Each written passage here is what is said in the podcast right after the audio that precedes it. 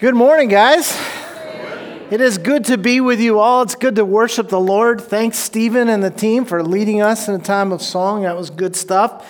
Um, I want to, before we get into the Word of God this morning, I want to take a minute to bring you guys up to date on what is happening with our Touch Uganda initiative, right? We set aside two weeks to focus on extraordinary prayer and extraordinary sacrificial giving to support our brothers and sisters who are really, really hurting in Uganda. Uh, if you're new around here, you don't know about this, uh, we partner with two ministries in Uganda that our heart is deeply connected to.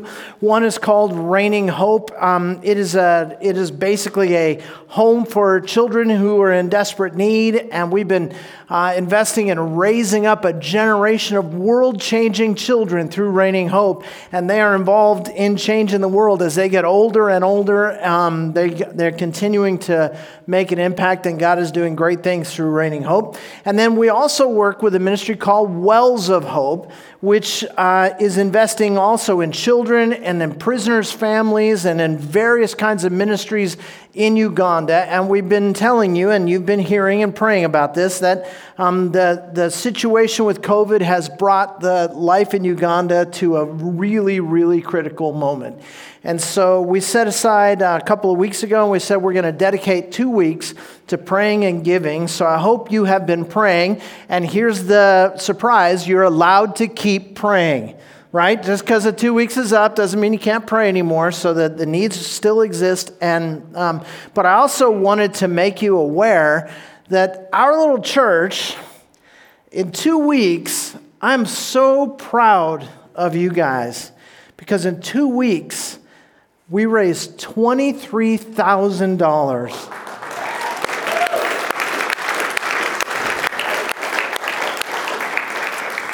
And so, literally, between those two ministries, we're splitting that $23,000. It's going to be over $11,000 to Wells of Hope, over $11,000 to Raining Hope.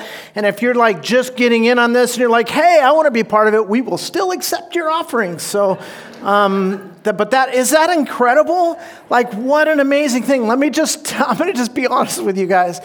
When the Lord put this on my heart to to do something extra for them, I thought, well, how about if we just like f- find a way, squeeze it out of the church budget, cut something somewhere, and maybe we we could give as much as a thousand dollars to each of these ministries.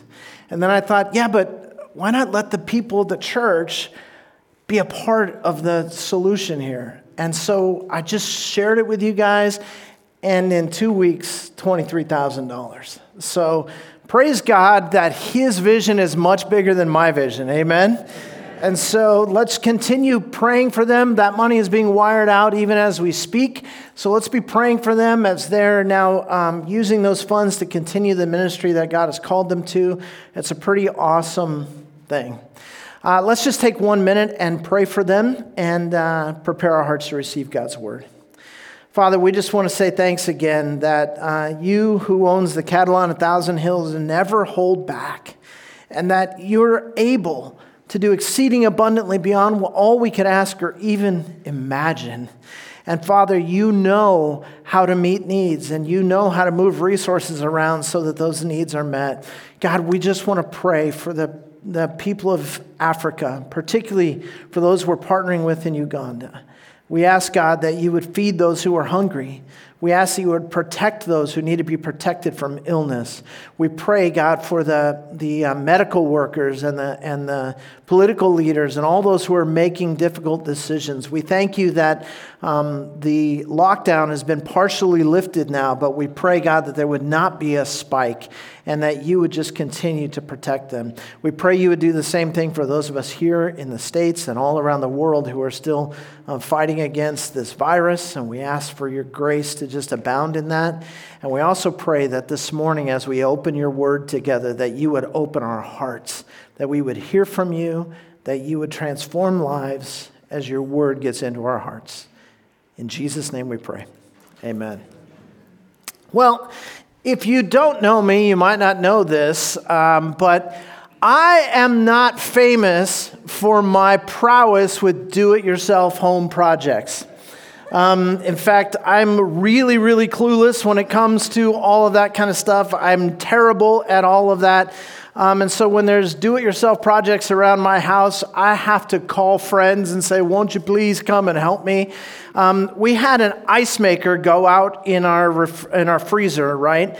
And uh, my wife gets cranky when there's no ice in the summertime. So um, I decided we better do something about that, but I had no idea how to do anything about it. And so uh, my friend Chuck came over and he uh, just crawled into my freezer, and I stood there in the kitchen watching him work. And I love work, I could watch it all day, it's fascinating.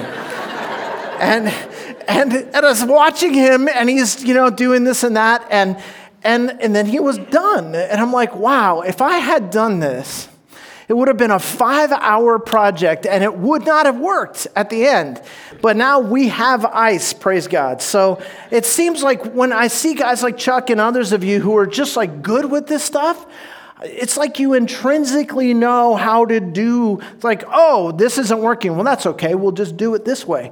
Where i would just start to cry you know? I would just be lost. And and so, like you know if you try to if you buy something from ikea have you ever tried to put anything together from ikea? Listen buy a coupon for marriage counseling before you buy the ikea thing. That will help. Um, and and because those instructions are absolutely useless to me. I do not understand what they're saying. They have pictures and arrows and numbered little doodads and i don't even know what the doodads are and i don't know how to do any of this stuff and, and so, what I used to do back in the old days, there used to be a thing called bookstores. I don't know if any of you have heard about that. But I used to go to a bookstore and I found out that they have a whole section just for dummies. And I like that, right? And so they have, like, you know, how to change your oil for dummies and how to do brain surgery for dummies and all this kind of stuff. And so I would just go buy a dummies book and then that would help me. And then I went to the bookstore and I found out that they not only had a section for dummies, but there's another section for idiots. So there's like the idiot's guide to this and the idiot's guide to that. And then that was not good for me because am I an idiot or a dummy? I, I'm, I'm not sure. And so, so now I have discovered here's what you do there's this magical place called YouTube. You go to YouTube and you just type in what you want to do, and some guy who knows which end of the screwdriver to hold does a video and he walks you through it, and you get to see it happen right in front of you. And then I'm only going to break something two or three times before I get it right, as long as I have that video. And so I love the idea of having an example to look at. If you're going to have to do something, I want to know that somebody has done it before and be able to watch how they did it and then kind of copy that. And so that example thing is important to me. Well, we've been in the book of Acts for the last several weeks, and we're sort of looking at the example of the early church. We get to see an example of what it looks like to be the church, right? We get to see an example of what it looks like to have genuine fellowship where people weave their lives together. We get to see an example of what it is to have a heart for evangelism where you're actually sharing Jesus with people. We get an idea to seeing how it is that the church makes decisions and how the leaders in the church behave and how they interact with people who don't know Christ and all that kind of stuff. We get to see this example. And God used the church of the first century to change the world. And that's my prayer for Grace Fellowship. We have a motto around here loving God, loving people, changing the world right? Because as you love God with all of your heart and as you practice the love of people, God changes the world through you. And if you have this picture in your mind of, well, how could I ever change the world? Don't think about changing the world, think about changing your world. God has put people around you. God has put you in a context. God has put you in a job. He's put you in a neighborhood. He's put you in a family. You can change that world. And as we all do that, we change the world. And so we've been looking at the example given in the book of Acts. Remember, it all begins in Acts chapter 1, verse 8. And you shall be my witnesses, says Jesus, in Jerusalem and Judea and Samaria, even to the remotest parts of the earth. And so far, that plan has started to unfold before our eyes in the book of Acts. In Acts 2 through 6, we see that Jerusalem and Judea is getting radically impacted by the gospel and the Holy Spirit. And then in chapter 8, after the persecution begins, they flee to Samaria and the gospel spreads to Samaria. And then in chapter 10, we saw this last week as Peter goes to the home of Cornelius, even the Gentiles in places like Caesarea are beginning to get reached. And you can see that Jesus' plan is beginning to unfold. So we got Jerusalem, Judea, Samaria, but what about the rest of the earth? Well, I'm glad you asked that question. Open your Bibles to Acts chapter 11. And we're going to look today at a couple of pictures of a church in a place called Antioch. So go to Acts chapter 11 and join me in Acts 11, verse 19. And let me just give you some context for the main passage we're going to have today in chapter 13. Here we go Acts 11, 19. So then, those who were scattered because of the persecution that occurred in connection with Stephen made their way to Phoenicia and Cyprus and Antioch, speaking the word to no one except Jews alone. But there were some of them, men of Cyprus and Cyrene, who came to Antioch and began speaking to the Greeks also, preaching the Lord Jesus. And the hand of the Lord was with them, and a large number who believed turned to the Lord. The news about them reached the ears of the church at Jerusalem, and they sent Barnabas off to Antioch. And when, uh, then, when he arrived and witnessed the grace of God, he rejoiced and began to encourage them all with a resolute heart to remain true to the Lord. For he was a good man and full of the Holy Spirit and of faith, and considerable numbers were brought to the Lord. And he left for Tarsus to look for Saul. And when he had found him, he brought him to Antioch. And for an entire year, they met with the church and taught considerable numbers. And the disciples were first called Christians in Antioch. We saw Gentiles come to know Jesus in chapter 10. And now, as it continues to spread, the gospel is impacting people everywhere. And so now it's come to this place called Antioch. In terms of the spread of the gospel, Antioch was the gateway to the world. If the church begins here in Jerusalem, right there on the Mediterranean coast, then if you go due north from Jerusalem, about 300 miles, and remember, there's, there's no highways, there's no automobiles, there's no bullet trains, there's no anything. If you were going to go from Jerusalem to Antioch at that time, you would go on foot, and that was about a two weeks journey on foot. So 300 miles from Jerusalem to Antioch and, and you get to basically the northeast corner, if you will, of the Mediterranean Sea. And that's where all of the trade routes come together, both by land and by sea. So Antioch becomes this key city in actually spreading the gospel in every single direction. It was a metropolitan city, uh, it was a city where many languages were spoken. It was a city where many cultures were represented. It was a city that people came into and went out of often. It was the gateway to Asia.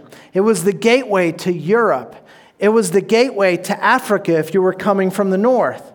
And so these routes were absolutely essential. And it was there in Antioch where God made his next strategic move in his mission to make disciples of all nations.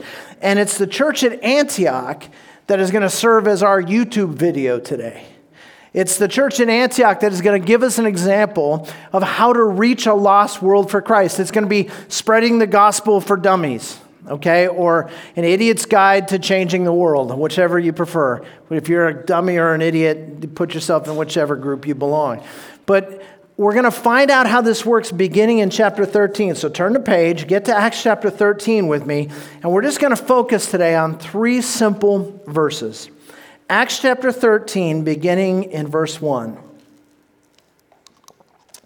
Now, there were at Antioch in the church that was there prophets and teachers Barnabas and Simeon, who was called Niger, and Lucius of Cyrene, and Manaen, who had been brought up with Herod the Tetrarch, and Saul. While they were ministering to the Lord and fasting, the Holy Spirit said, Set apart for me Barnabas and Saul for the work to which I have called them. Then, when they had fasted and prayed, they laid their hands on them and they sent them away.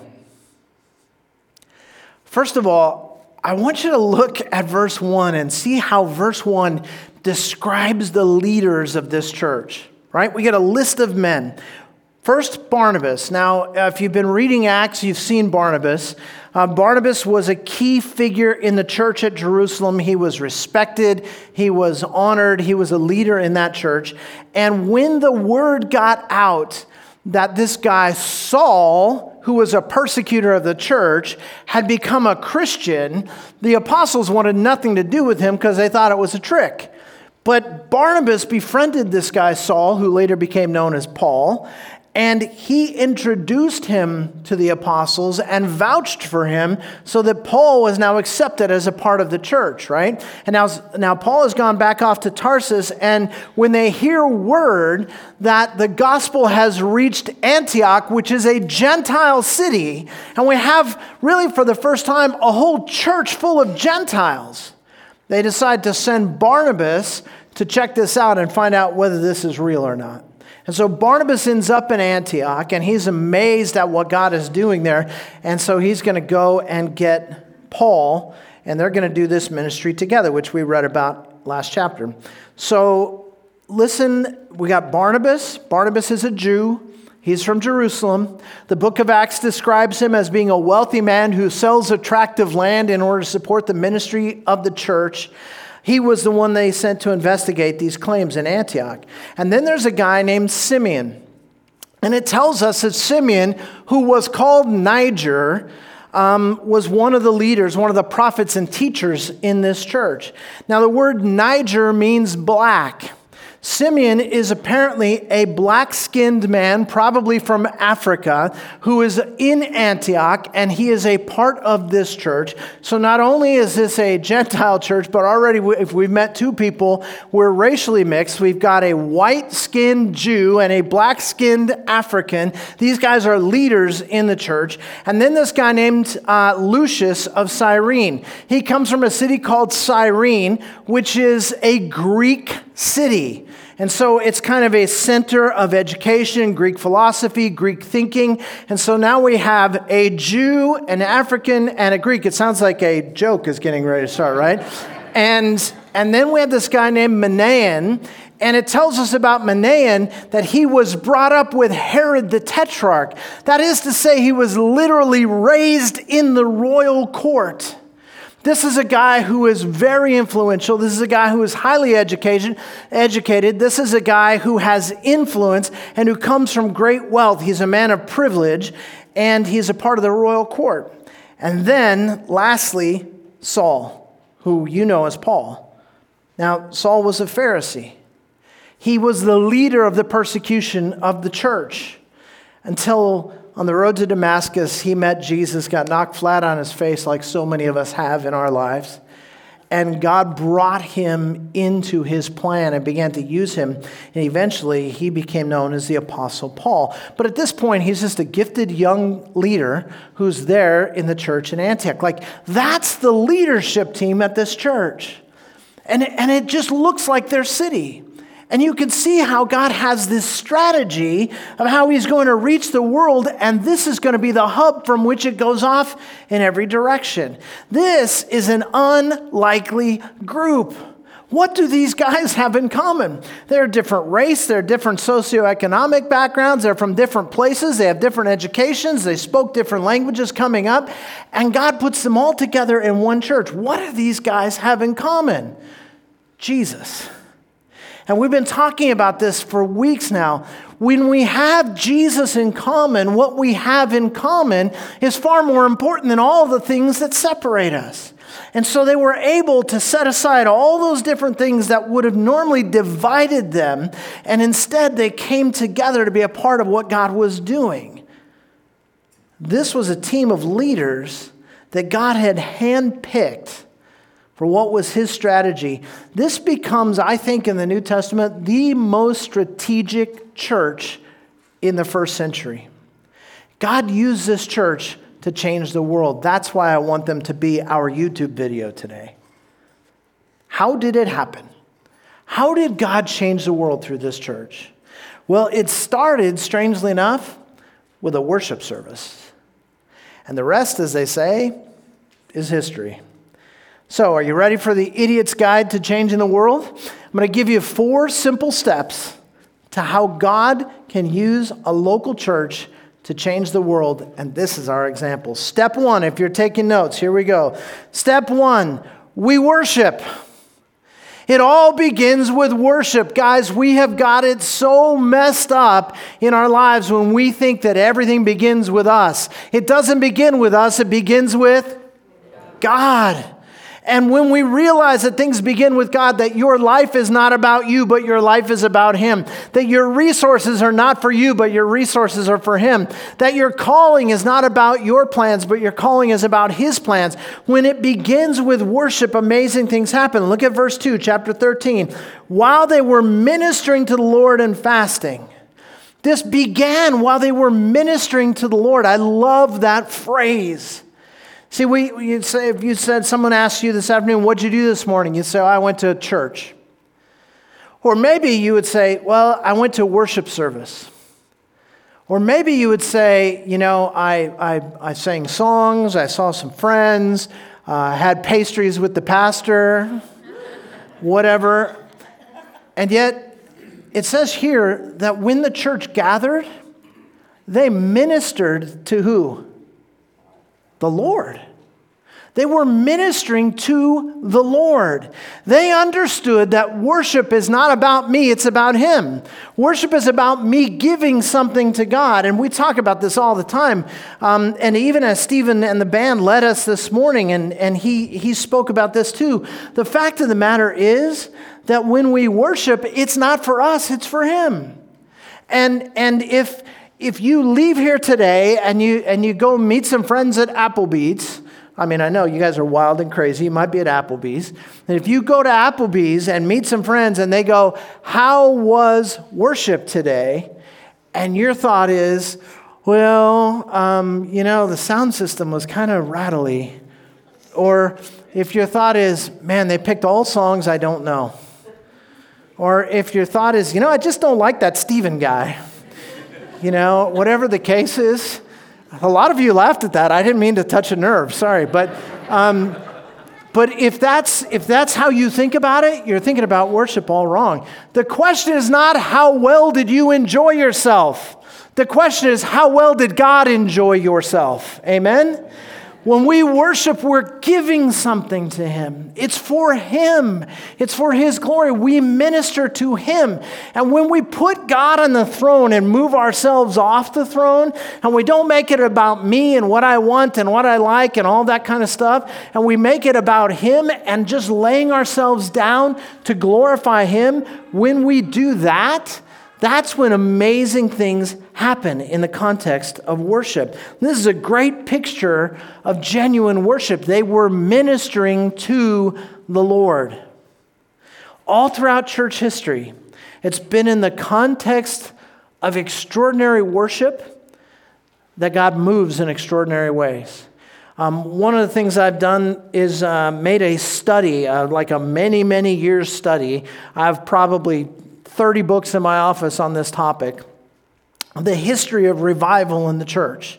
There have been these moments when the Holy Spirit is moved in the body of Christ in certain ways, where there's just been an explosion of growth, an explosion of faith, an explosion of people meeting God, walking with God, being transformed. And it always spreads out through the community so that nations are transformed when there is a great awakening. And so in America, we had the first and second great awakenings, which you can learn about if you can find a history book that hasn't rewritten history. And, and um, all throughout Europe in the, when the Great Awakening spread through the Wesleyan revival, or in the Hebrides Islands, or the revival under Duncan Campbell, or these various revivals that have taken place over the years, every single one of them has this in common. It happened in the context of extraordinary prayer and extraordinary worship. It was when the people of God made God central again. And they stopped making it about all of their own preferences, all of their own differences, all their own complaints, all their own ideas. And they made it about how can I most glorify God? It's in those contexts when the Spirit is then free to move in ways that we are just amazed to see Him move. And He does incredible things. And all throughout church history, that's been the case. That's what happened in Acts chapter 2. What were they doing there on Pentecost Sunday? They were praying and worshiping God, and the Holy Spirit fell and transformed the world, right? That's what happens here in Acts chapter 13. While they were ministering to the Lord, while they were praying and fasting, while they were there focusing on the Lord, God intervened and began to speak to them. Whenever God is going to move in a powerful way through revival throughout history, he always first calls his people to extraordinary prayer and worship. And so let's not think about how do I change the world. Let's not think about how do we as a local church change the world. Let's get our eyes focused on the throne room of God. And let's begin to say, how do I live a life that is all about Him and all for His glory and all for His worship? And when we all begin to do that, we're going to see God move in powerful powerful ways. That's why our Touch Uganda campaign that I just talked to you about was not a fundraiser, it was a call to extraordinary prayer. And it's in the context of that extraordinary prayer and worship that God does amazing things. We have to get our hearts and minds focused on God, you guys. And uh, would you agree that there's just a few things that can distract us from that? it, it is pretty easy to get distracted from what matters the most. But it all begins with worship. How does a local church change the world? Step one, we worship. Step two, we listen to God. Look at verse 2 again. While they were ministering to the Lord and fasting, the Holy Spirit said, Set apart for me Barnabas and Saul for the work to which I have called them. I wish it gave us like a video of this so we could see how this happened. I don't know how the Holy Spirit communicated with them exactly, but it says that the Holy Spirit said this. Now, we've already been told that the men in the room are prophets. And so we don't have a New Testament at this point in Acts chapter 1. And so the Holy Spirit is still speaking to um, God's leaders through prophets. Today we have the Word of God. If you want to know for sure that it's the voice of God that you're hearing, open your Bible and read it there. That's where the voice of God speaks. In the first century, it was not uncommon for God to speak through prophets, and He would give literal word for word messages to them. And so somehow, amongst these prophets and teachers, God begins to speak, and He says, I want you to set apart for me these men. So in the context of worship, they began to listen to the voice of God. And I don't know if you put this together in your head yet, but that's why we've sort of designed our Sunday morning worship services the way we have at Grace Fellowship. There's a time of worship, and then there's a time of listening to the voice of God. Now, before I get struck with lightning, let me be clear what I mean by that, right? If I'm ever up here and I'm preaching to you and saying, This is what you need to do, this is what God wants you to do, and I don't have this book in my hand, get up and walk out.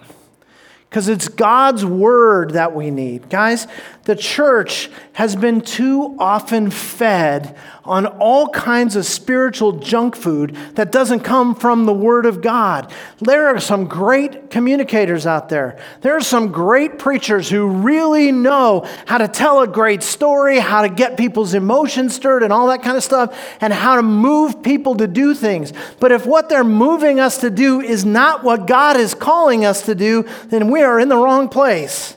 The Word of God needs to be absolutely central. That's why we just preach the Word of God. I've been doing this for 35 years, and people are like, man, when are you going to run out of things to say? Never. I got this book, it's living and active. I know some of you wish I would run out of things to say. but as long as we got this book, God's, God's always going to be speaking to us. And that's why we do it the way that we do it here. Listen, there are a lot of preachers saying a lot of things, but you don't really need another man's opinion about anything, do you? Is there enough opinions to go around? If, if God wanted us to have more opinions, He would make the internet even bigger. I think there's enough opinions to go around. What we need to know is God's truth. And so there was worship, and there was listening to the voice of God. The, the Word of God is powerful stuff. I'm going to just uh, tell you to leave a finger in Acts 13, and let's skip through our New Testament a little bit. Go to First, uh, no, Second Timothy. Go to Second Timothy. So when you get to the letters of Paul, you're going to find First and Second Thessalonians, and then First and Second Timothy. A few books to the right, toward the back of your New Testament. And I want you to go to Second Timothy chapter 3. It's a very familiar passage. And listen to what God says in 2 Timothy chapter 3 verses 16 and 17 right there at the end of the chapter. All scripture is inspired by God or literally breathed out of the mouth of God. All scripture is the word of God. It's saying all scripture is inspired by God and profitable for teaching, for reproof, for correction, for training in righteousness, so that the man of God may be adequate, equipped for every good work. That's a powerful statement about the word of God. All scripture has been inspired by God so that it would equip us to be mature people who can do the will of God. It begins with worship and the scripture. Keep going to the right. If you're in uh, 2 Timothy, go a couple more books to the right, you'll find the book of Hebrews. Hebrews is a big book toward the back of your New Testament. Go to Hebrews chapter 4. For some of you, these are familiar passages. Let's be reminded.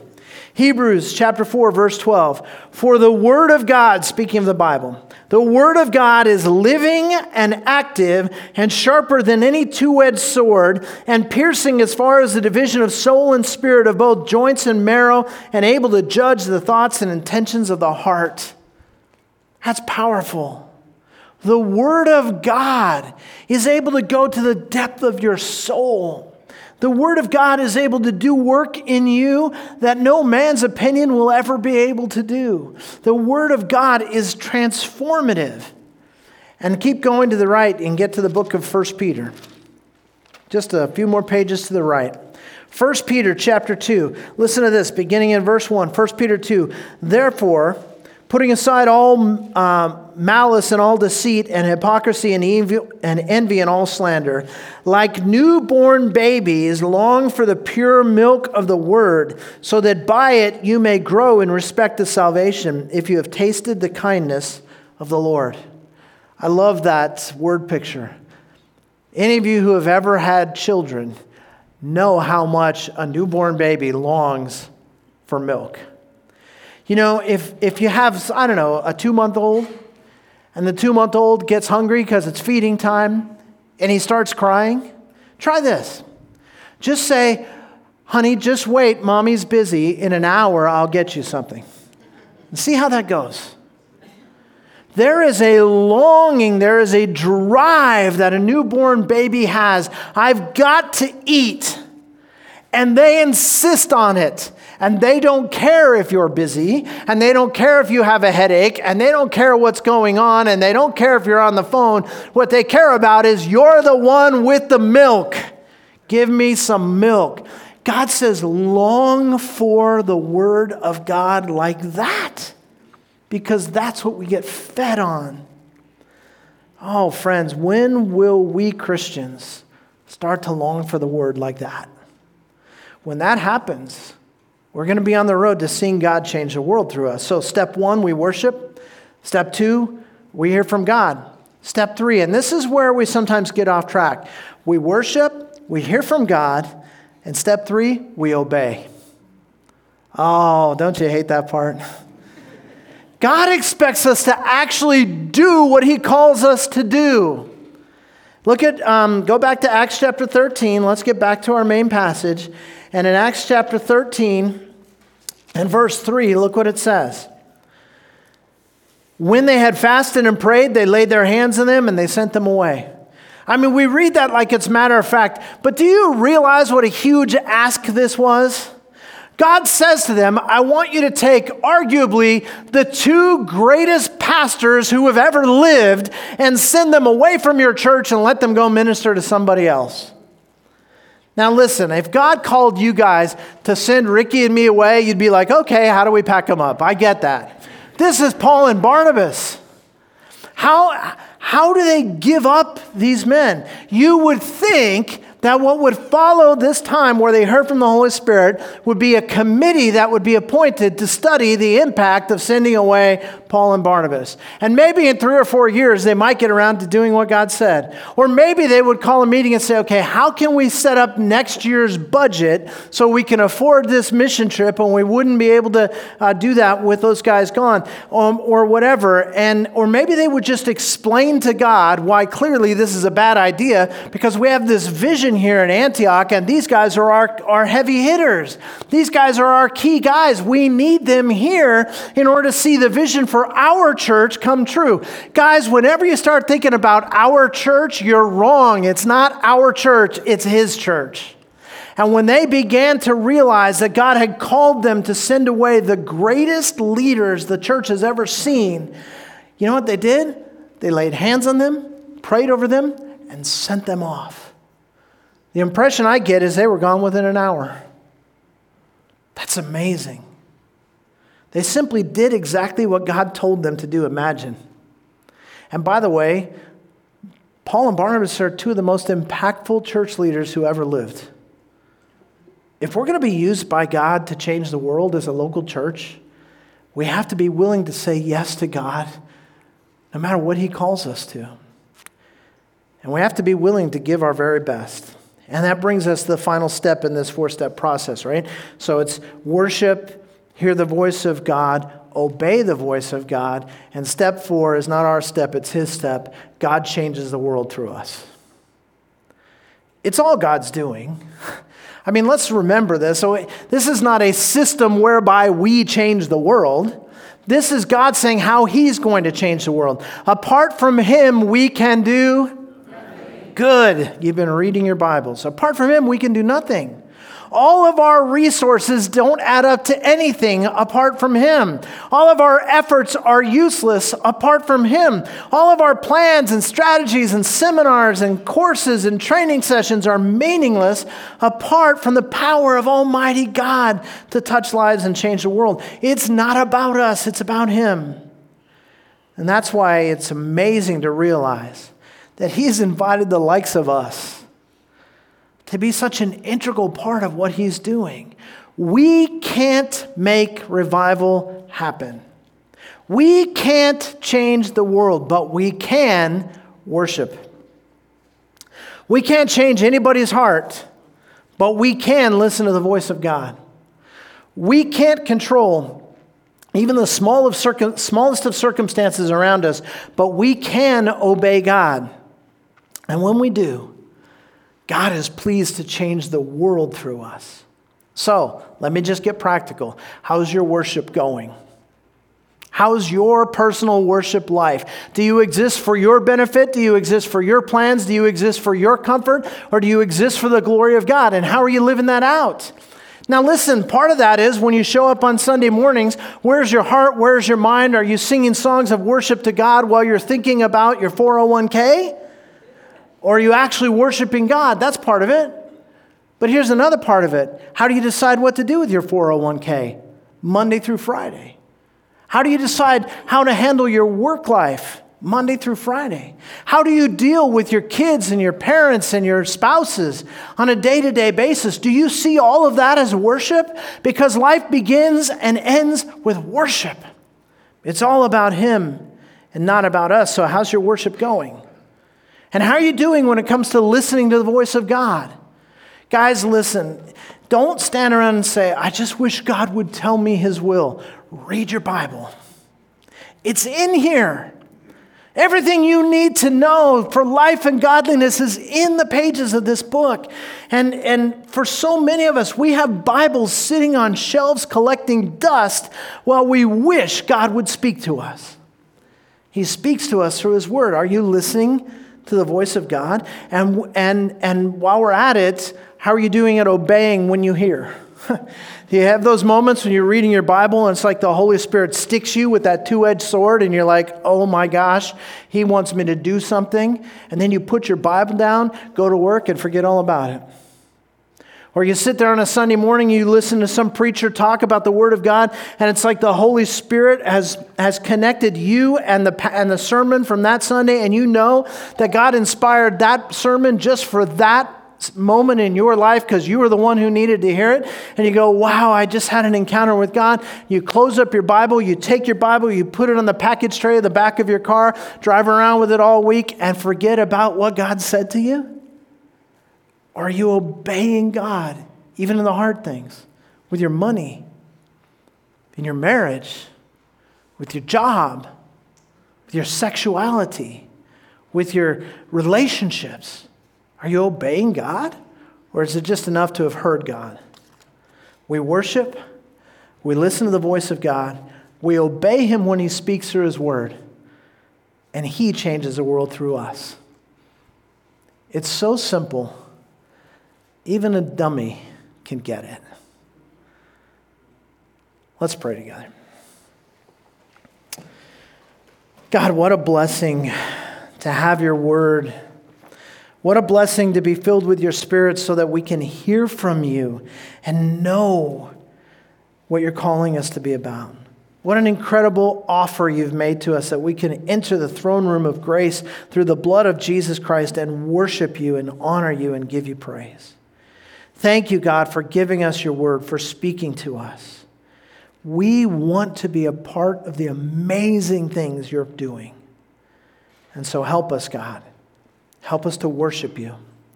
Help us to listen to your voice. Help us to obey. And through us, Lord, we pray, change the world. In Jesus' name, amen.